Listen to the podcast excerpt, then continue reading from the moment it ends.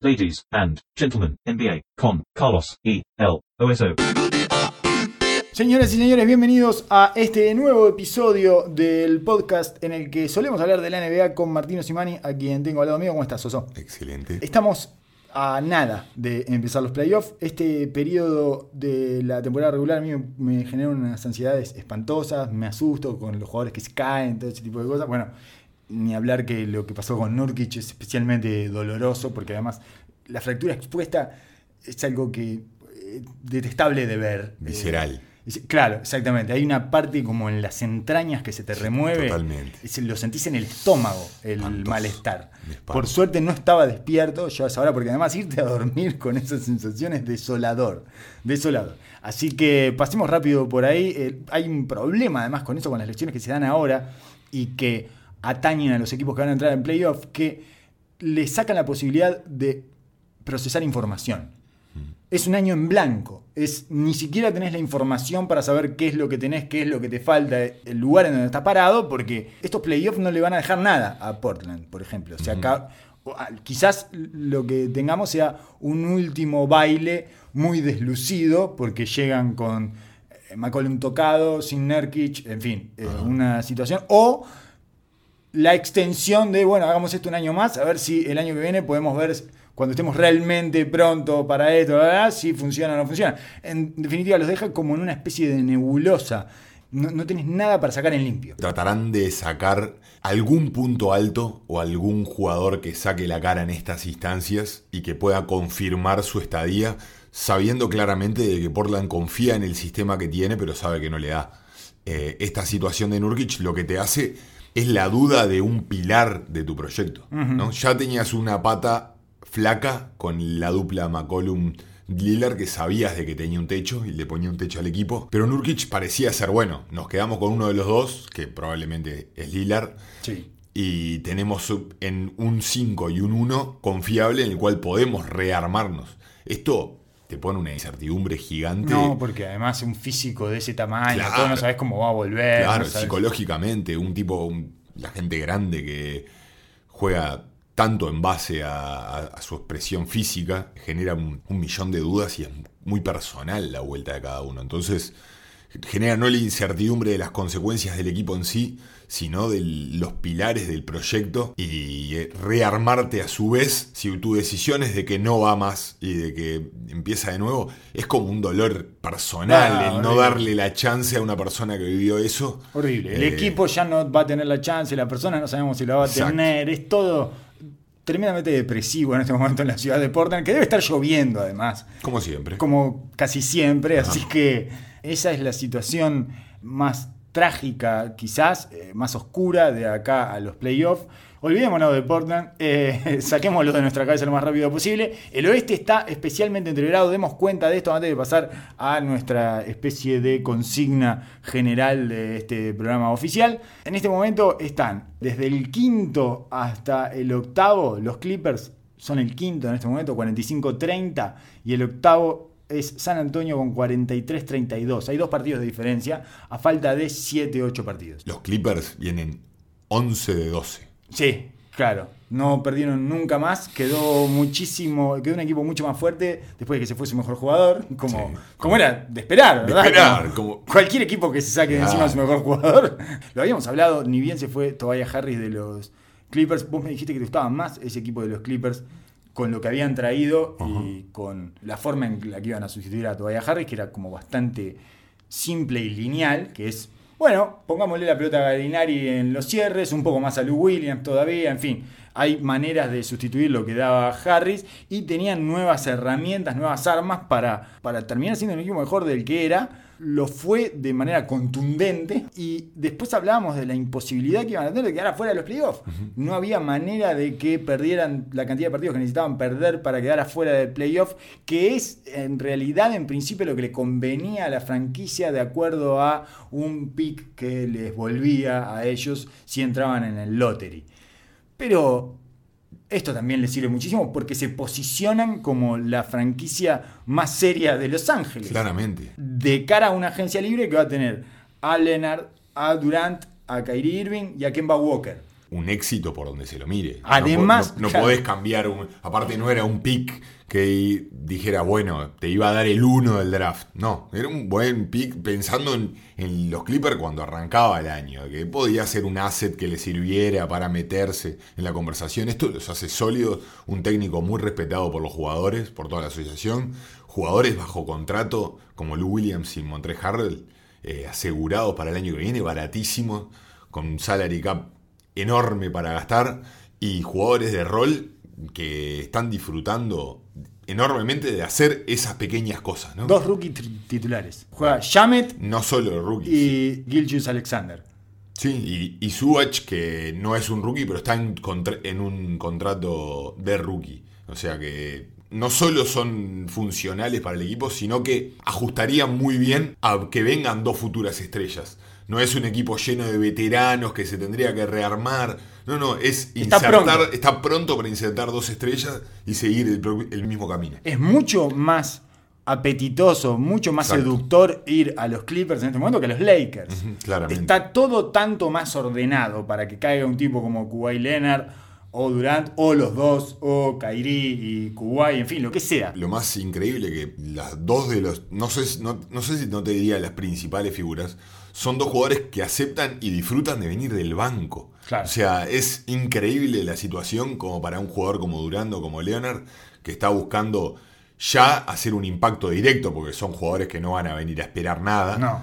Es como lo contrario de los Knicks, digamos, Exacto, ¿no? que es un- todo un caos, que es muy difícil imaginarse cómo van a recomponer eso y transformarlo en un equipo de pelea inmediata, digamos, para que estos jugadores que lleguen caigan de un platillo volador y puedan tener el impacto instantáneo eh, de acuerdo a sus expectativas. A sus ¿no? expectativas, No claro. hay manera de que ninguno de esos jugadores puedan resistir una temporada como la que tuvo LeBron James este año, por ejemplo. Claro. Te cubrís de que eso no va a suceder. O por lo menos esa es la, la expectativa, ¿no? Tendría que pasar una Bueno. catástrofe.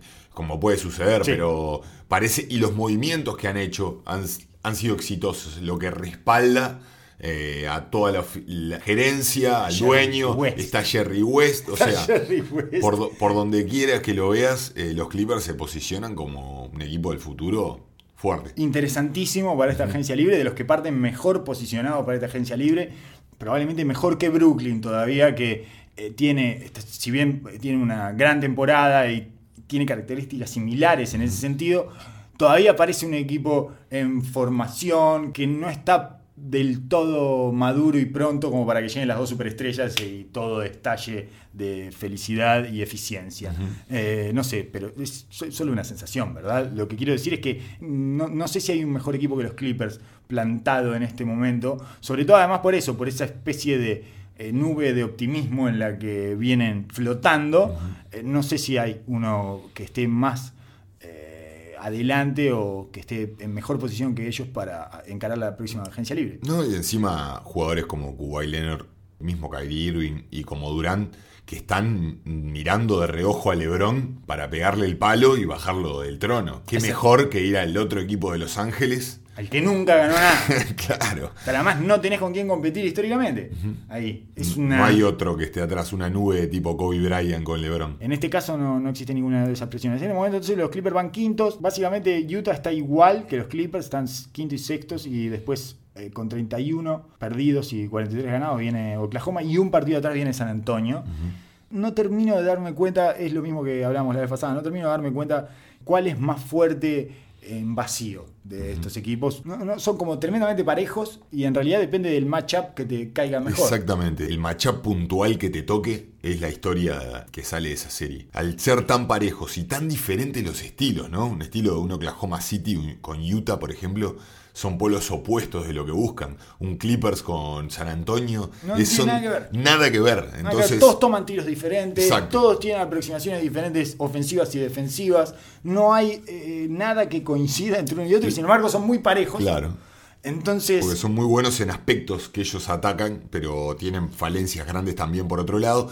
eso es lo que tiene, me parece, la NBA en, este, en esta temporada y en, en las temporadas sucesivas, digamos, esta nueva NBA. La diversidad de los equipos me parece que nunca fue tan eh, amplia, nunca hubo un espectro de formas y tipos de juegos y talentos como en este momento. Sí, para mí el del nivel de talento es lo que hace la diferencia.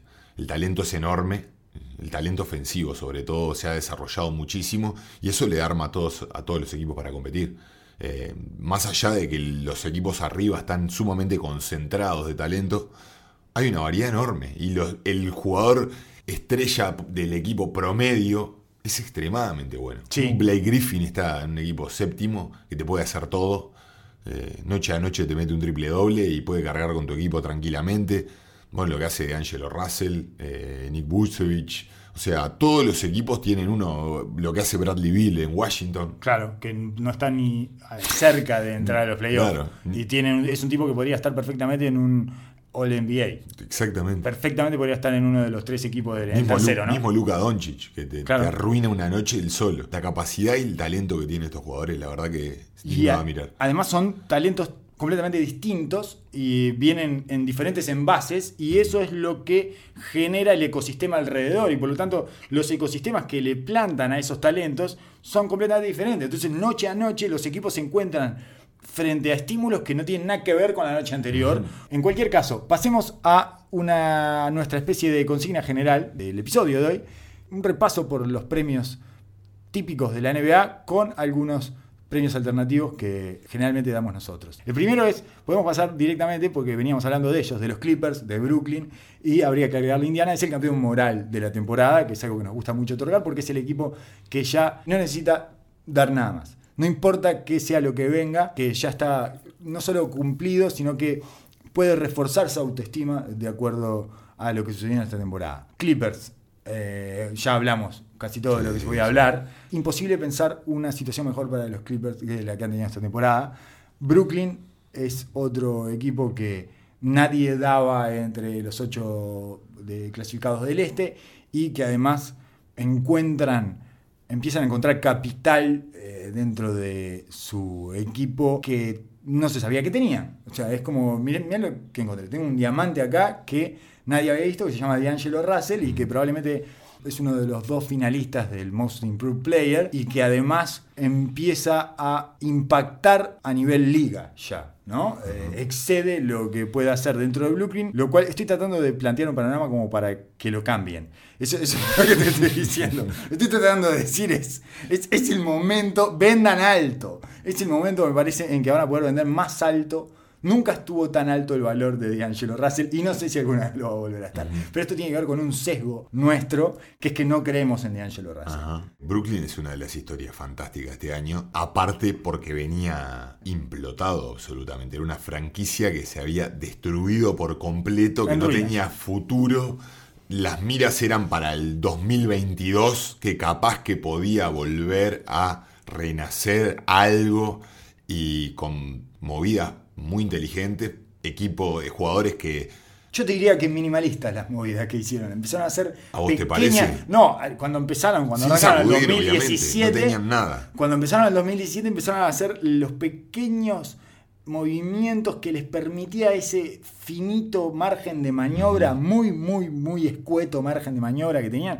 Y empezaron a mover de a poquito, de a poquito, a poquito. Y, en un momento. Eh, se vieron con una amplitud de movimientos y de capacidad para generar cambios insólitos. Mucho por la performance de los jugadores en sí y un equipo que realmente creyó en el técnico, porque un equipo que varía tremendamente las formaciones, que ha movido todo el equipo para arriba y para abajo, cambiando la formación inicial, jugando con Jared Dudley de 4 en los cierres, jugando con un equipo hiper chico, de los más chicos de la NBA, cerrando partido y ganando. Eh, con dos bases, porque no solo de Angelo Russell, con Dinwiddie teniendo una temporada tremenda. Sí, sí, sí, gigante. repitiendo algo que ya había hecho el año anterior, que estuvo muy cerca de ganar el Most Improved Player. Exacto, y este año venía en el mismo camino para ser probablemente el sexto hombre del año y tuvo una lesión de, tobillo muy grande que lo sacó y fue lo que catapultó a D'Angelo Russell a esto que estamos viviendo ahora. Eso y la Bert también. Que ahora volvió a la alineación y no se pudo reinsertar. Reinsertar como le había hecho antes. No consiguió reinsertarse eh, Levert, pero Levert era la primera opción de este equipo en la primera mitad de la temporada. Era la joyita que tenía este equipo. eh, de Angelo Russell fue prácticamente una apuesta, un tiro al aire. Con, era un jugador que estaba demacrado en la liga. Había serias dudas sobre su personalidad y sobre eh, su talento también. Sobre su talento. Falta de, falta, de atleticismo, sus decisiones, su inmadurez. Eh, no, no, se reconstruyeron de cenizas prácticamente. Y bueno, ahora dentro de este, de este menjunje que, había en- que hay en el este, son, como habíamos dicho, de los más sólidos. Así todo, ni los Clippers ni Brooklyn para mí son el campeón moral de la Oh. temporada. Para mí el campeón moral de la temporada es Indiana. Porque tiene la parte esa de sobreponerse a la caída de su líder. Un líder se rompe todo, no, no creo que queden mejor que el resto. De, o sea, me parece que de acuerdo a lo que se abre hacia el futuro, es mucho más importante lo que hicieron los Clippers y lo que hizo Brooklyn. El, el sol está entrando por todas las habitaciones eh, en esas dos casas. Pero, para mí los campeones de la temporada, los campeones morales de la temporada, que es esta cosa de, en la que uno se siente que estuvo por encima de los demás, eh, en méritos, digamos, es que, bueno, en términos de nuestras posibilidades y los méritos que hicimos para cumplirlas y sobrepasarlas, me parece que nadie más que ese equipo de Indiana que ve cómo en medio de una temporada tremendamente exitosa se le cae su líder y la razón del éxito de Indiana en, el último año y medio, donde todos ponían la carga de sus expectativas y de la responsabilidad, y sin ese tipo consiguen sostener un equipo perfectamente sólido, competitivo, que gana mucho más de lo que pierde. Se quedan entre los cuatro primeros, van a tener la ventaja de localidad, van a pelear probablemente en los playoffs, van a ganar algún partido, uno o dos van a ganar en su primera serie, y no necesitan demostrar absolutamente nada porque ellos mismos ya eh, han podido ver la materia de la que están hechos para sobrevivir en una liga tremendamente competitiva. Eh, ese es todo mi discurso adentro del vestuario de Indiana. Este, y después les digo, muchachos, eh, la verdad es que estoy orgulloso de haber pasado con ustedes esta temporada. Aprendí mucho. Me parece que hay que decir que uno tiene que decir siempre que aprendí, aprendió mucho. Yo casi nunca aprendo de nada, ninguna experiencia. No sé por qué me pasa eso. Yo siempre escucho decir a todos que aprenden eh, un montón de todas las experiencias y yo se ve que no, no se me pegan esas cosas.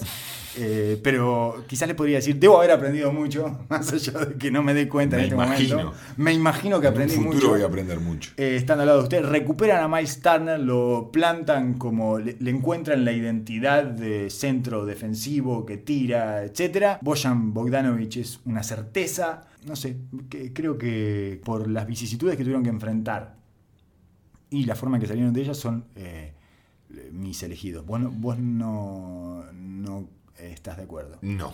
Cara, que no estás de acuerdo. Qué, qué hermoso, qué hermoso. Deberíamos polemizar. No, no, no. Para, eh, a mí, para mí los Clippers son los primeros por lejos, por escándalo, porque es una, es una conferencia mucho más difícil.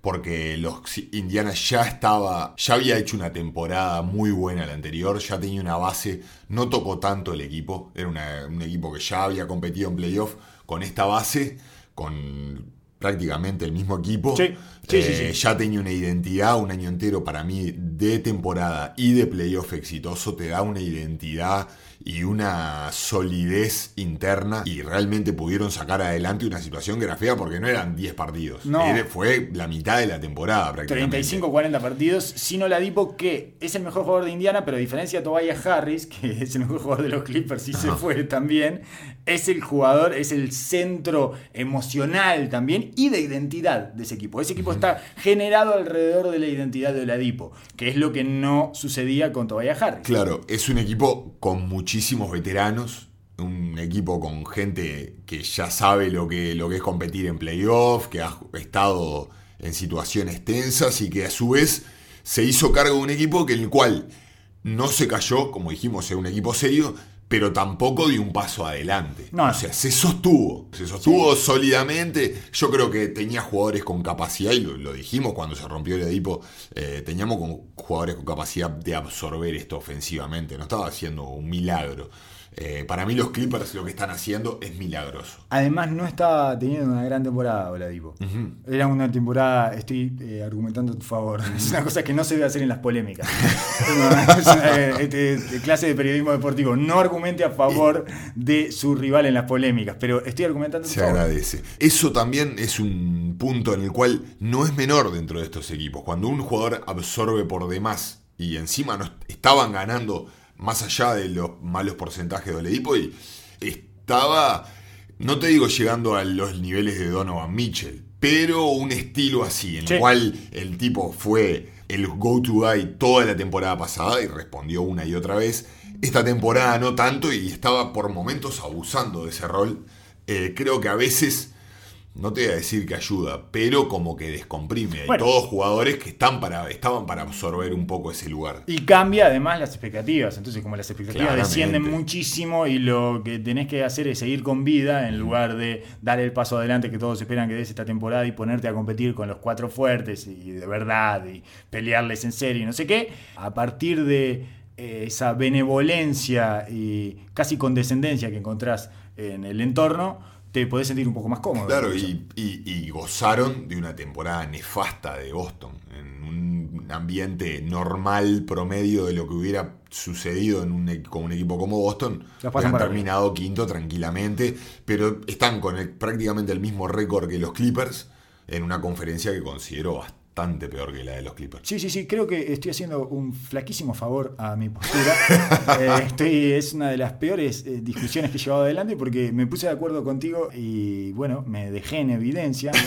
Pero lo voy a sostener, lo voy a sostener porque bien, me parece que hay una bien. carga emotiva, hay una Es- carga emotiva que no tiene Exacto, eh, sí, la parte ser. de los Clippers, una especie de épica de seguir para adelante cuando tenemos herido, lo venimos llevando. Claro, lo venimos- al general lo venimos arrastrando, ¿entendés? Lo tenemos, es una pásula, está tirado ahí en una camilla y nosotros seguimos peleando, peleando, peleando y avanzamos, avanzamos y no dejamos de- nunca nos pasa por arriba ningún enemigo. En ese sentido encontré yo una épica que no vi en los Clippers, que ya te digo, es todo luminoso, es todo brillante y que, y que tenés razón vos, Oso, pero no importa, pero no, no, no, ese, Vamos no. yo me voy a quedar con mi... Cada uno se queda con el suyo y está perfecto. está Porque perfecto. eso es lo lindo que tiene el campeón moral. A mí lo que me pasa es que termina la temporada y moralmente no sé cómo queda Indiana. Indiana tiene un montón de decisiones que tomar a nivel salarial, un montón de jugadores que, por ejemplo, Bogdanovich y Tad Young van a ser agentes libres y van a querer su platita.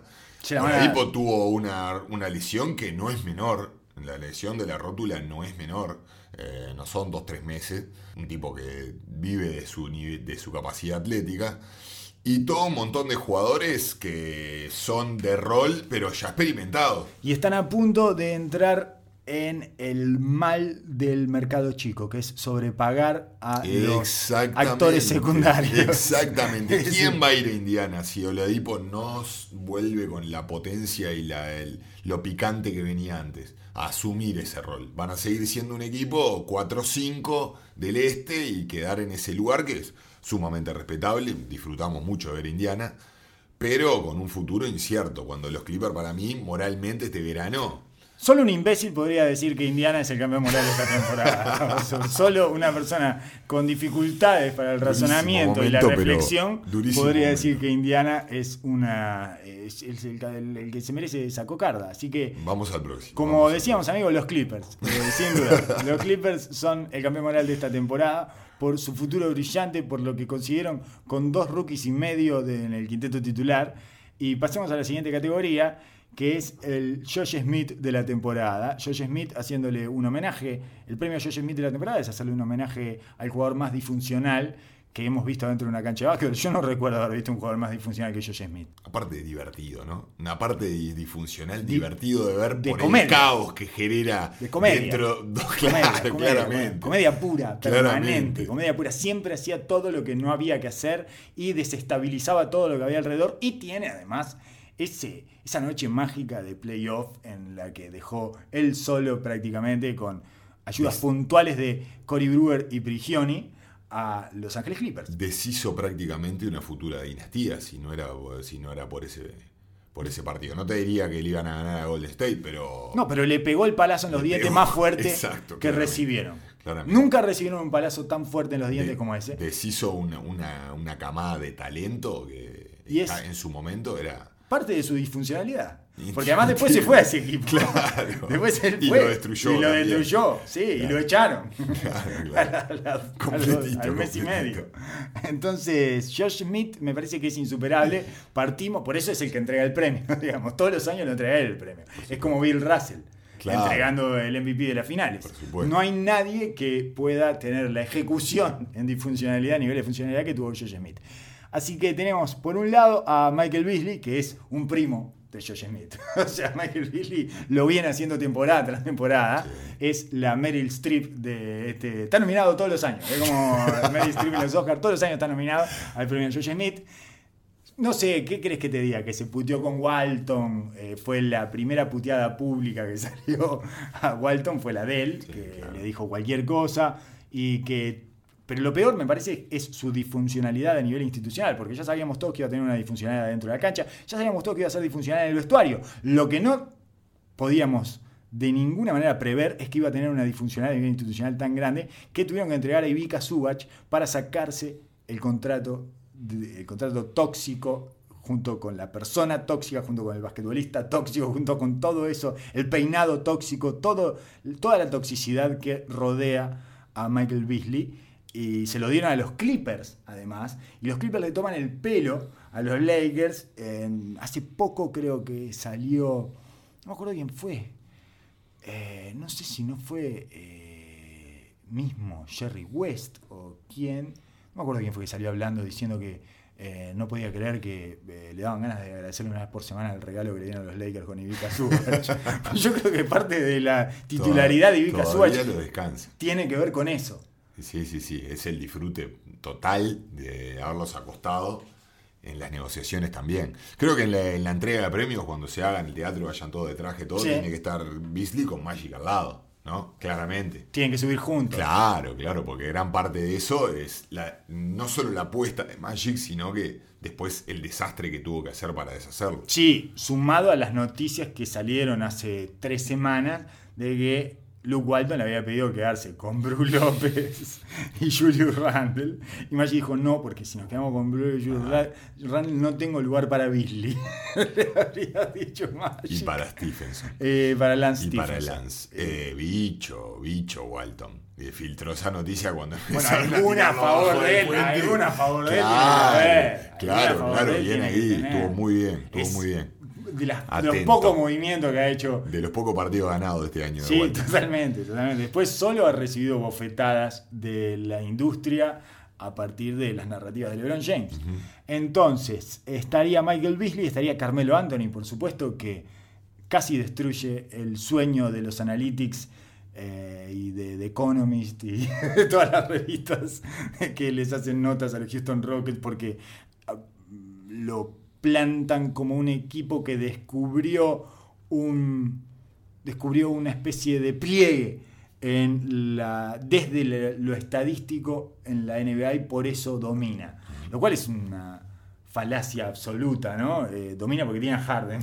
Prácticamente esa es la razón inicial y todo lo que viene atrás está endosado a la presencia de Harden. Sacale a Harden y esa maravilla analítica eh, que descubrieron los estadísticos, los, eh, los que, porque Darryl Morey viene del MIT, además, de Massachusetts Institute eh, Technology, eh, no... eh, Todo eso se muere, todo eso se cae a pedazos. Sí, yo me, yo me juego una carta de que, de que Daryl Morey tiene algo que ver en todo esto porque es un dirigente que se mueve constantemente. Para mí es un crack. Para mí es un- uno de los, de los mejores en, la- en la- en- no, no- no por esta parte analítica, sino por la proactividad que tiene y cómo eh, lee lo que necesitan los, equi- los equipos año tras año. Y esto fue una de las mejores muestras de su brillantez. Y por lo bien que ve el básquetbol. Quiero decir, en términos de grupo, de Exacto, equipo, exacto. de la química De la y química. cómo hay que mezclar los diferentes eh, condimentos y cómo hay que ponerle los diferentes ingredientes para que un equipo de básquetbol funcione. Eso va mucho más allá de la narrativa de The. Exacto, exacto, ¿no? exacto. Eso- esa, es la- esa es otra de las grandes virtudes de, de Houston como, como equipo y como empresa en general. Y basada claramente en la cancha, en el, tal- en el super talento de Harden. Pero la lectura de él, de buscarlo a Harden, de cómo rodearlo, de hacerle el ambiente eh, fácil para él, bueno, fue el que sacó a, sacó a McHale y trajo, trajo a Anthony para que terminara de explotar su talento y todo lo que ha hecho, mismo este año, con, una con decisiones desacertadas que ha tomado como todos, pero que enseguida asume su, su culpa y toma, Y y revierte. toma decisiones drásticas. Amputa. Sacó, a Prueba. todo- sacó toda la basura que, le había, que, que había generado él mismo en ese equipo, eh, tratando, de, buscando eh, agresivamente un salto de calidad. Y cuando vio que no le funcionó, rápidamente amputó y pudo contener la hemorragia de manera tremendamente eficiente y con un recurso que además eh, lo- engrandece porque no trató de tapar su cagada, que es lo que suelen hacer los eh, tecnócratas, digamos, lo que suelen hacer los gerentes y los también los mandos medios, lo que tienden a hacer es salvarse a sí mismos y para eso necesitan ocultar, solapar los errores que pueden haber cometido. Él rápidamente los asumió y en sus acciones se veía que los estaba asumiendo. No se los asumió vocalmente, que es como la parte más sencilla la barata. yo me equivoqué. No, no, las acciones que tomaban estaban en contraposición con las que había tomado la agencia libre en la off-season. Entonces, todas las decisiones que fue tomando lo que hacían era mostrar dónde habían estado los errores suyos en la, en la pretemporada. en la es uno de los, de, las, de los errores, creemos, más comunes dentro de la dirigencia, que es el velar más por la imagen personal que por la realidad del equipo. Exacto. Y eso siempre que se pone al- el agarrarse de una mala decisión y para no tomar las medidas que te está gritando el equipo en la cara de que necesita, simplemente por ego, después empezás a hacer una cadena de malas decisiones para que tapar, termina para hacerte creer que Exacto. esa primigenia mala decisión en realidad no había sido no mala. estaba tan mal, el problema era otro. Seguís envuelto en esa narrativa que te salva a vos, que es lo que hacemos todos básicamente de manera cotidiana, pero en, esta, ge- en esta gente como toma tantas decisiones se ve mucho más. Claro, porque es una cascada hacia abajo tremenda. Y bueno, Mike- la historia de Michael Beasley lo marca. Carmelo Anthony lo desterraron del equipo y punto. Y no tu- tuvieron que ponerle ningún asset ni ninguna historia atrás. Simplemente andate para tu casa un jugador histórico de la NBA. Asumiendo eh, por completo, pero bueno, fue el menor daño para el equipo. Eh, Después además... eh, pa- pagando el costo político de eso, ¿no? Bueno, claro, pagando el costo político, siendo la historia que no querés ser durante Exacto. mucho tiempo en la prensa, eh, con las posibilidades de eh, desastre que podía tener eso, porque si Houston no levantaba iba a ser Todas una- las miradas hacia él. Claro, exactamente. Y se, o sea, se había hecho responsable, había cargo, se hizo cargo él de esos primeros 15, 20 partidos en los que Houston no andaba. Y además, siempre fue lo suficientemente rápido de reflejos como para recuperarse sobre la marcha. Es un tipo que, ante la información que recibe, activa rápidamente otras salidas. Y bueno, y fue a buscar a Austin Rivers, y fue a buscar a Kenneth Farid, y más o menos recompuso cuando estaban todos lesionados, cuando estaba lesionado Capela y estaba lesionado Chris Paul, y no había ciudadanos ya para Sí, tirarla sí, dentro sí. de la cancha Fue- Harden. Fue a buscar a Gary Clark de la G-League, trajo a Daniel House, o sea, rearmó el equipo en el vuelo. Sí, sí. Eh, Entonces, Así que Carmelo Anthony, Carmelo Anthony es una Josh Smithiada mitiada profunda. Corta pero profunda. de elite. A Isaiah Thomas, eh, lo tengo con signos de exclamación. Porque todos lo vimos venir, es como una ola que todos vimos venir. Viene, viene, viene, viene, viene, viene, viene, viene. ¡ah! Y entró y se dio todo lo que esperábamos muy rápido. Como todo lo decía Thomas. Es impresionante. Todo es- en todo es cortito. chico, pero explosivo. No sé qué, siete, ocho fechas, no sé qué, dos semanas. Mike Malone que le dice primero, le dice, bueno, ahí me parece que se va a tener que adaptar un poco a nuestro estilo de juego. Eso fue lo primero. A los tres días dijo, no vas a jugar más, negro. Ya está, Ya se acabó. Se acabó. Eh, me caes bárbaro. Eh, volvé al, al bench eh, mob. Bench Eh, mob. exactamente. Al fondo. Al fondo, de ¿eh? traje, ¿eh? De Sí, traje. de traje. No te quiero ver con nada azul puesto. No quiero que nadie eh, maneje la irritante y perturbadora posibilidad de que vos vayas a entrar a la cancha. Es algo que nos está desajustando como equipo, no es culpa tuya, ¿eh? Somos un equipo que, eh, en el que no encajás y nos perturba tu presencia. Está, desajustaste todo. No sé cómo hiciste, la verdad. Yo no esperaba esto. Yo sé que bueno lo haces a propósito, además. Es tu naturaleza. No te estoy acusando moralmente. Te estoy diciendo que desajustás todo. Entras ahí y generas una disfuncionalidad con la que no podemos lidiar. Así que yo necesito acotar las variables, el ruido que tengo dentro del equipo y te voy a pedir que no vengas más. Y en realidad sí, seguí viniendo, pero no vas a, no vas a pisar más la cancha. Te voy a poner, ¿sabes cuándo te voy a poner? En el Garden. Claro. Cuando ese- te hagan el tipo- homenaje, cuando te hagan el homenaje, te voy a poner. No me importa, que tire 0 de 7, eso, vas a jugar. Ese partido lo vas a jugar. Y lo jugó. Le digo 15 minutos. Fue un desastre, pero no importa, se pudo emocionar y no lo torturó. eh, no, no torturó su imagen dejándolo por fuera de la cancha. Lo dejó entrar a la cancha, lo cual habla eh, tremendamente bien de Mike Malone y lo delicado y elegante que fue para manejar esta situación que era verdaderamente complicada. Brillante. Simplemente brillante. No la podés haber dibujado tan bien y te mostrado tan bien, porque fue exactamente así como lo Una narraste. elegancia Eh, ya que no tuvo Boston Ya para venía. echar a Isaiah Thomas. No, que pero- era lo que precisaba hacer. Estamos muy de acuerdo con que hayan echado a Isaiah Thomas. Pero de todas maneras había una... Pero no hay man- son situaciones distintas. Sí, no sí, sí. manera delicada de tomar esa decisión. Está bien. Eh, pero claramente Mike Malone venía dando señales de que sus equipos andaban y humanamente los equipos progresaban. Bueno, esto fue una, una imagen clara de por qué los equipos andan bien con él. Eh, su- la verdad fue una demostración de, de clase y de ingenio y de, y de carácter. Claro. Sí, sí, sí, porque hay una parte antipática de todo Claro. esto, que es cuando te tenés que sentar con un tipo que viene haciendo un esfuerzo sobrehumano, porque es conmovedora Isaiah Thomas. además. Exacto. Isaiah Thomas es conmovedora. Isaiah Thomas es, está lejos de ser... Es muy fácil pegarle una patada en el culo a Michael Beasley. Porque lo ves y ya está. y decís, a este le voy a cortar la cabeza. Pero es espantoso tener que correr a Isaiah Thomas, que es un... Es, Es una víctima. es Es, una un- víctima del sistema. Totalmente. Y de su propio físico y de lo exigente que es el básquetbol con los. eh, con, con la parte. eh, digamos que no se puede modificar, que es la parte que viene dada.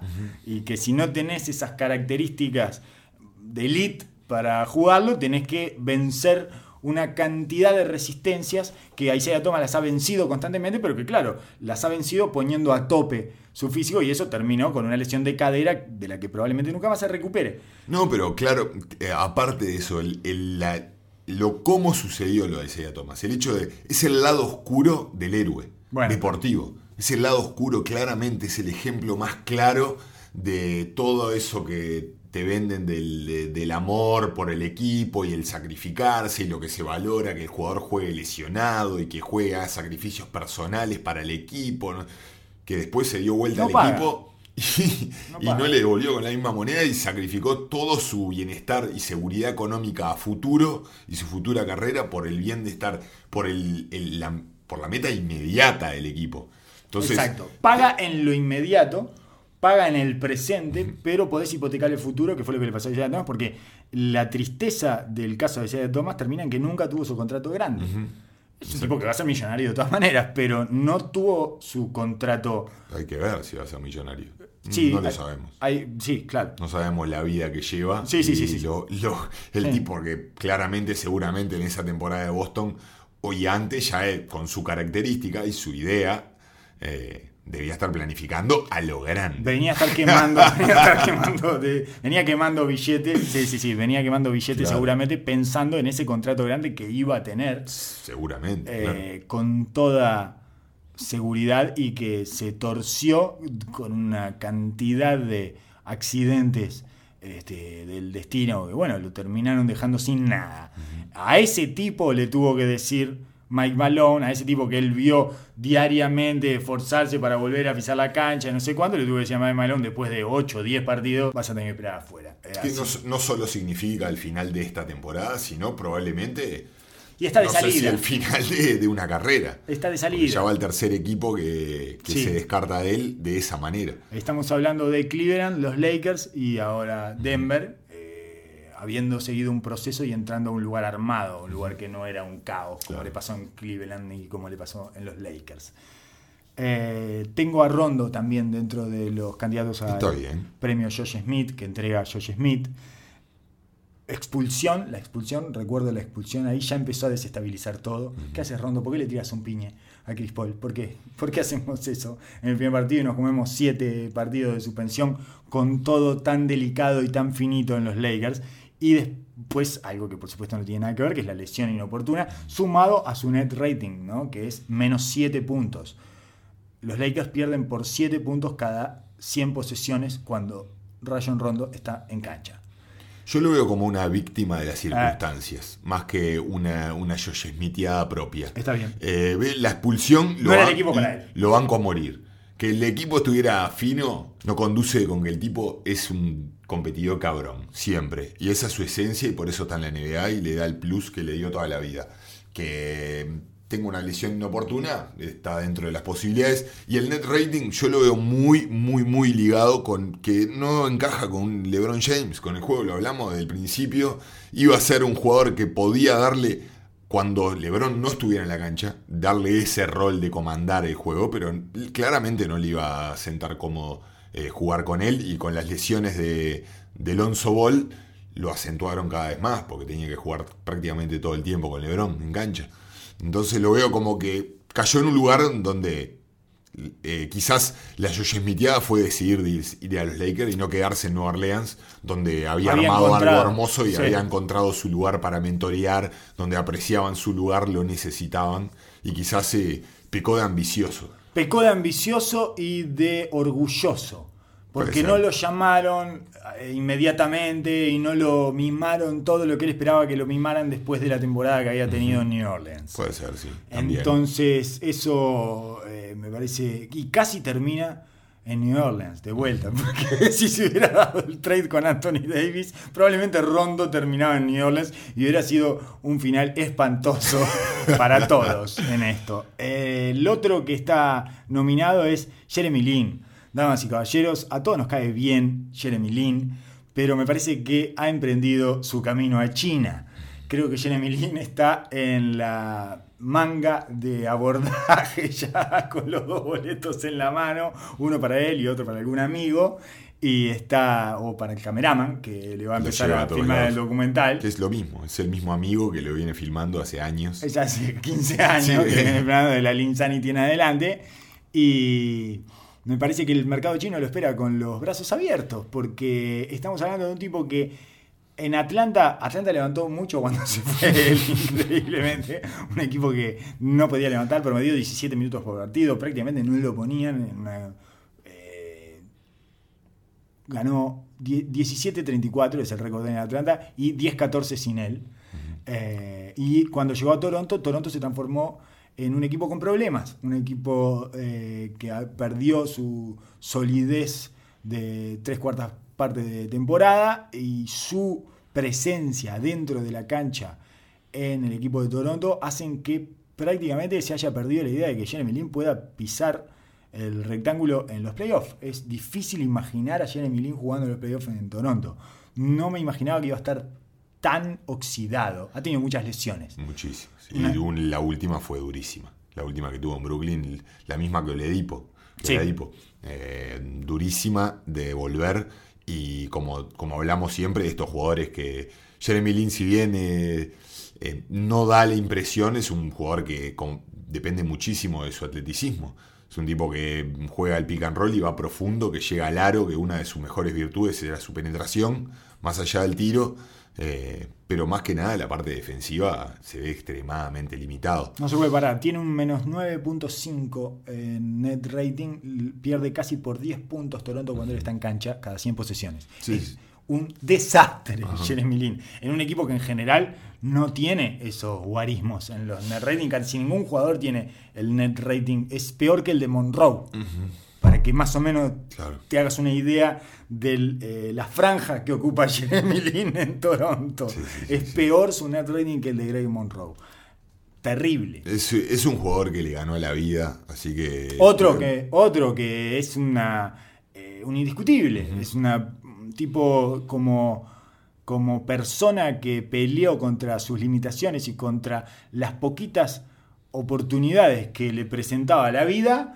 eh, con ese, con ese montoncito insignificante de oportunidades que le generó la vida dentro del básquetbol, hizo un carrerón. Pero es un campeón moral de la vida, igual que sea. Thomas.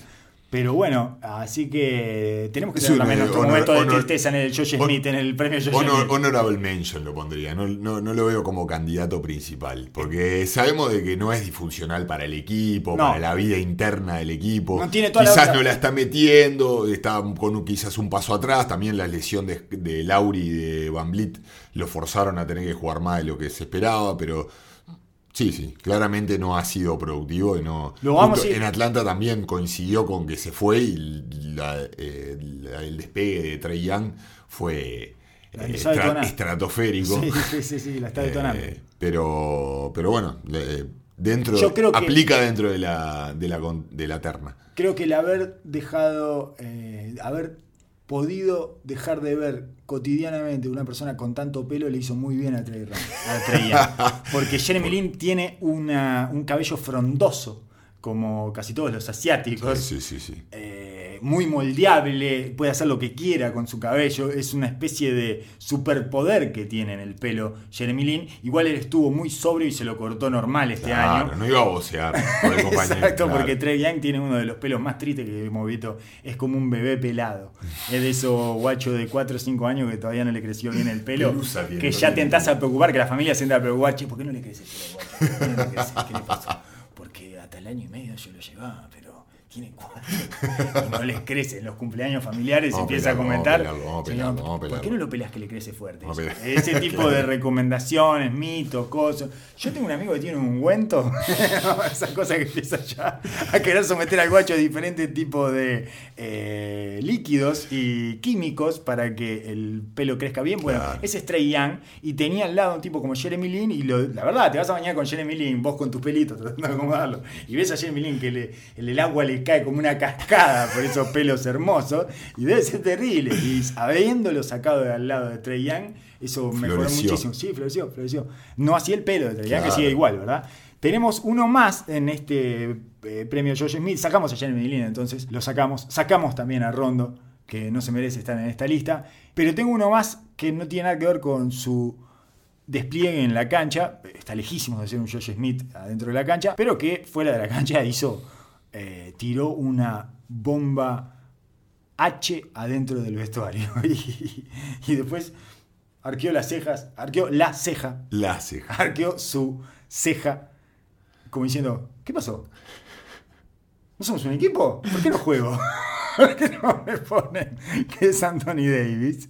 Que destruyó todo, después se paró sobre los escombros y dijo, bueno, vamos arriba, eh, vamos, eh, vamos a cerrar bien la temporada, eh, vamos a cerrar bien fuerte la temporada. Fue lo que hizo, que es increíble, es impresionante que alguien eh, no sea capaz de hacerse mínimamente cargo de sus actos. Y bueno, eso fue lo que sucedió con Anthony Davis, que reclamó un trade públicamente a través de su agencia, después él mismo, que se fue en la mitad de un partido porque había sufrido una falsa lesión del hombro que después no tuvo a la hora de jugar el All-Star, y que después de que no sucedió nada del trade deadline y que lo que bueno, que como era lógico, New Orleans lo aguantara para negociarlo en esta off-season, en la siguiente off-season, que le queda un año más de contrato, o sea, puede negociarlo con tranquilidad y con más oferentes. Después de todo eso, quiso volver al equipo y hacer como que no había pasado nada. Es eh, George Constanza volviendo al otro día de haber renunciado A la oficina. a la oficina. Hola, ¿cómo andan? Haciendo chistes y sirviéndose café. ¿Qué haces, Anthony? Pero rompiste todo. Hiciste mierda a todo este equipo. Y, y nos mirá con cara rara como diciendo, che, ¿se ofendieron? es, una cosa, es una cosa insólita lo que hizo Anthony Davis. Eh, por supuesto que además ni- ni- no se le puede creer ninguno de sus movimientos. Porque Claro. ninguno son espontáneos. Todo está manejado telepáticamente por la ansiedad voraz de LeBron James. Claro, quedó como una marioneta ahí Oh. parada y, y sola, porque claro, quedaron, quedaron todo esto quedaba si se iba, bueno, llevaba, llevaba todo a cuestas y quedaban todos en el mismo equipo. Pero ahora quedó como una marioneta sola, sin su dueño, conviviendo con todos los demás. Después de haber estado 10 días para arriba y para abajo con Rich Paul, además, Ah. con el agente representante de él que tiene hace un año y que es el mejor amigo de LeBron James, que es la agencia de LeBron James. Y estuvo como 10 días en New Orleans, que no se movía de ahí. El tipo iba a los partidos con él, iba todo, tenía una niñera. Y después, ¿cómo haces para entrar de vuelta a ese vestuario e insertarte en una dinámica colectiva después de ese desastre que Una de las ahí? cosas más raras de la NBA Oh. es ver un final de, de un partido de New Orleans y verlo ahí parado en el banco festejando cómo juega. Eh,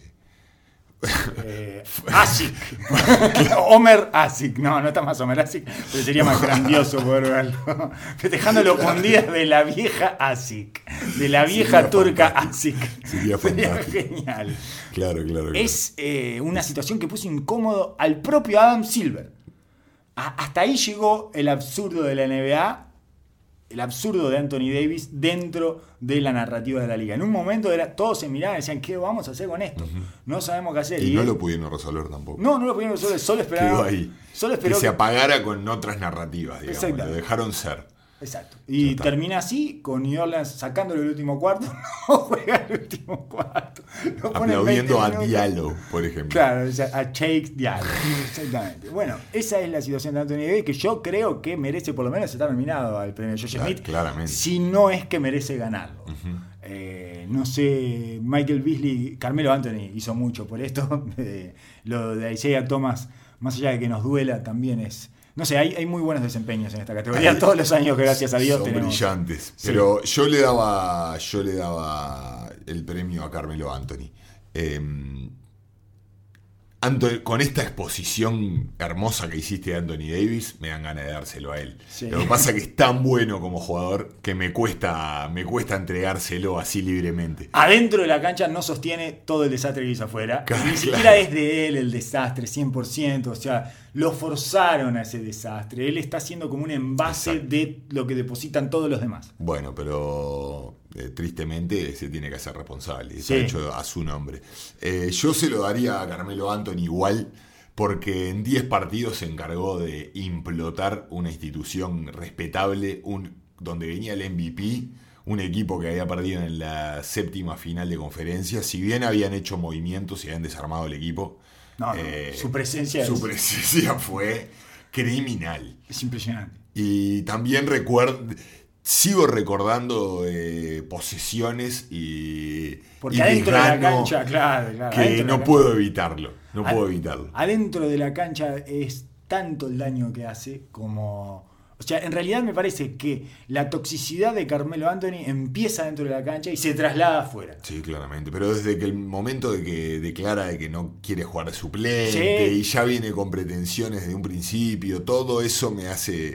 eh, Es, es una yoyemiteada completa, Sí, sí, sí, adentro y fuera de la cancha. Bueno, pero es que se ha transformado en el propio Josh Smith. Claro. Es ese agente tóxico que ya nadie quiere agarrar ni gratis. Bueno, y sucedió, claramente sucedió, porque quedó afuera amagando, amagando a entrar en todos lados y ni sus propios amigos lo pidieron para... Por suerte, Para esto, esto eh, yo supongo que ha dejado como en evidencia la innecesaria posibilidad de que Carmelo Anthony, eh, que, que es una in- innecesaria porque ha sido manejada, a eso me refiero, de que Carmelo Anthony sea un Hall of Fame. Ah, yo estoy en desacuerdo por completo.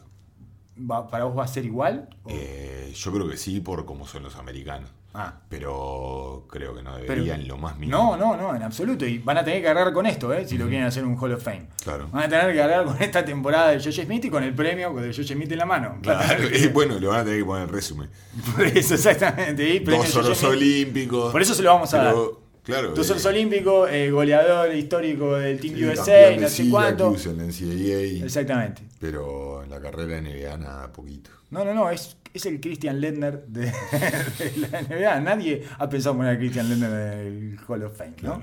Bueno, en fin, eh, tenemos que cerrar con esta. Al final nos quedamos solo con nuestras categorías alternativas. Nos fueron ganando la noche, Nos amigos. faltó una, pero bueno. Sí, que es eh, el Highlander. El Highlander es. eh, están, los nominados son Brook López, que ya había empezado a reinventar su carrera, pero en una plataforma mucho más ordenada y mucho más visible, termina de florecer ese renacimiento de Brook López como el tipo más grande de la historia del básquetbol que se para a 10 metros del aro. Eh, y que termina teniendo un lugar específico y muy útil en esta nueva era de la NBA. Insisto, eso ya se había visto en parte con los Lakers, se había empezado a tirar mucho de tres en los Lakers, a jugar mucho más afuera. También lo había hecho en Brooklyn, empieza ese cambio en Brooklyn, pero podemos decir que la mariposa ha terminado de salir del gusano en este eh, campeonato, en esta temporada regular increíble de los. estoy- se me mete los Atlanta Hawks porque estoy viendo a Budenholzer, de los Milwaukee Bucks, eh, donde, bueno, el mejor equipo de la temporada regular de la NBA y lo tienen a él como una pieza importantísima.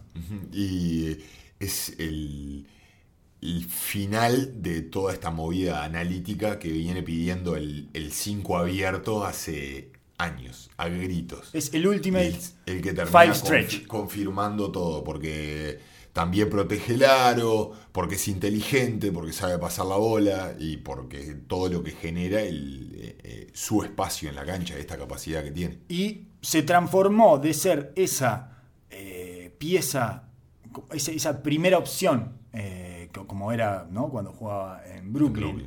esa primera opción con la que no podías ir a ningún lado, a un jugador de rol que te puede acompañar a lugares importantes. Bueno, eso está por verse, pero sí, se supone que sí. Está bien, Por pero lo menos te hace, te potencia el equipo. En temporada regular. En temporada regular, de una manera exuberante. Dependiendo de lo que tenga alrededor, puede llegar a potenciar el equipo tremendamente. es un jugador que me parece bastante seductor en este Sí, sí, momento. claro que sí. Eh, se pone en el mercado en un lugar en el que no estaba. Sí, porque claramente, como hablábamos, el, el flujo de talento es abundante. Entonces, todos los equipos prácticamente tienen un jugador de estos.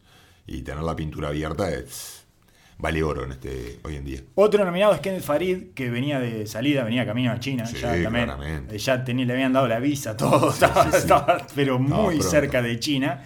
Y tuvo una oportunidad única y, ¿cómo decirlo? Vertiginosa en los Houston Rockets. Tenía que rendir ahora, ya ayer, lo hizo. Con su juego de siempre, era bastante extraño que Kenneth Farid quedara fuera de la NBA con lo que pide el juego en este momento, que es tipos atléticos que vayan y vengan, eh, con muchas cosas más, pero con esas dos o tres cosas que tiene Farid podés sobrevivir. No va a ser una estrella jamás en la NBA, no va a ser titular ni siquiera jamás en la NBA. Es más, probablemente en estos playoffs no juegue, porque va a poner a Nené. eh, Sí, sí, sí. D'Antoni, pero eh, sobrevivió, sobrevivió a una NBA que le estaba haciendo esquiva hacía ya tres temporadas, estaba, no podía entrar a la cancha, era un jugador que, en- bueno, Houston lo sacó de Brooklyn por nada, o sea, Brooklyn lo desechó, Lo regaló prácticamente. Sí, eh, y Brooklyn era un equipo en reconstrucción que justamente se abrevaba en esos veteranos que le daban eh, una, una solidez y una estabilidad como para armar un equipo competitivo. Y él nunca pudo entrar en ese equipo tampoco. Eh, Entonces estaba casi desahuciado y llegó la oportunidad de Houston y tuvo un mes, mes y medio eh, que probablemente le hagan ganar un año más en la NBA, por lo menos, ¿no? Sí, sí, hay que. Después de la vuelta a Capela, como que se apagó todo Y- eso. Porque, digo. le- Capela juega 35 y en, en vez de esperar eh, ese lugar, lo trataron de, de insertar en el 4 y ahí sí que sufre. Más en un sistema como el de Houston. sí, Pero claramente puede ser un 5 suplente de ida y vuelta con un equipo que necesite energía y caída en el pick and roll. Lo puede hacer a la risa. Jared Dudley es otro más que es un veterano que me parece que se garantizó una temporada más como mentor y como eh, tipo que está en el banco cuando tiene que estar en el banco y juega los minutos que tenga que jugar y les enseña a jugar a todos porque entiende el básquetbol y además habla y tuitea y es, un- es una persona, puede ser RRPP del equipo, Sí, tiene como muchas funciones adentro y afuera de la cancha. Viene postulándose ella hace años en ESPN, por varios lados, ya preparando la salida hace rato. En cuanto podcast hay, te lo sí, encontrando.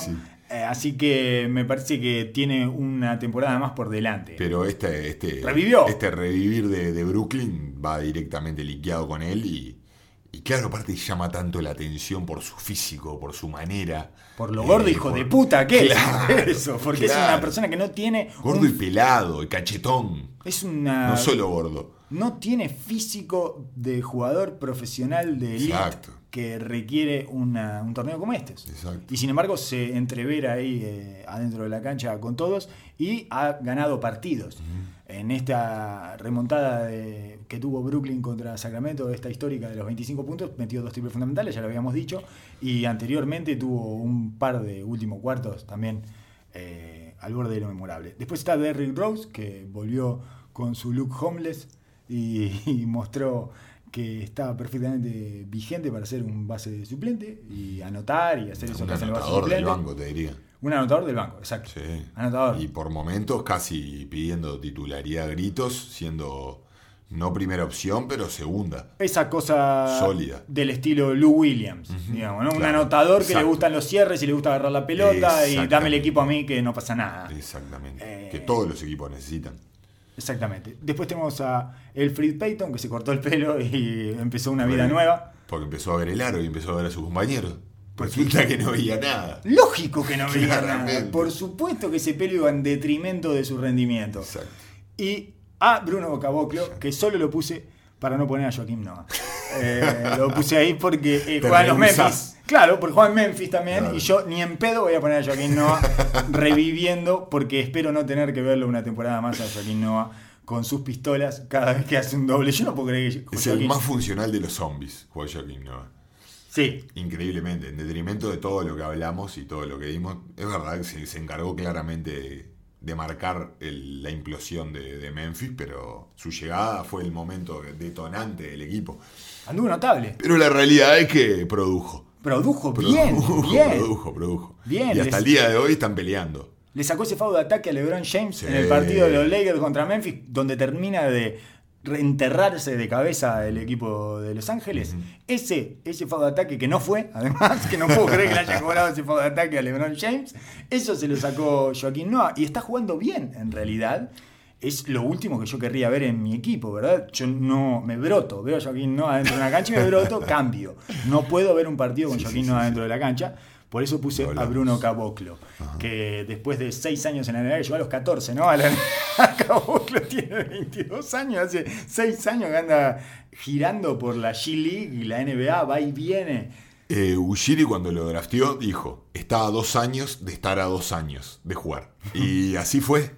Claro, exactamente. Está a dos años, sí, a dos años de estar a dos años, está bien, sí. Eso fue lo que dijo cuando lo drafteó. Sí, me parece que estaban a dos años de estar a dos años de saber si iba a poder jugar o no. Exacto. Ni, ni siquiera Ni de siquiera, jugar, claro, claro. sino de saber si va a poder jugar o no. Bueno, hoy podemos decir, después de que pasaron esos cinco años, no sé cuánto pasaron, que Caboclo quizás pueda jugar. Eh, ha tenido como una especie de signos vitales en Brooklyn. Oso, muchísimas gracias por haber acompañado. No vamos a entregar este premio, lo vamos a dejar para que lo entregue la gente. Perfecto, perfecto. no, mentira. Eh, en realidad no tenemos, no tenemos ningún tipo de organización con respecto a estos premios y lo vamos decidiendo sobre la marcha. Que lo vayan tirando en el Twitter a ver Sí, a sí. quién le divierte. A mí me parece que el más sólido de todos estos es Brook López.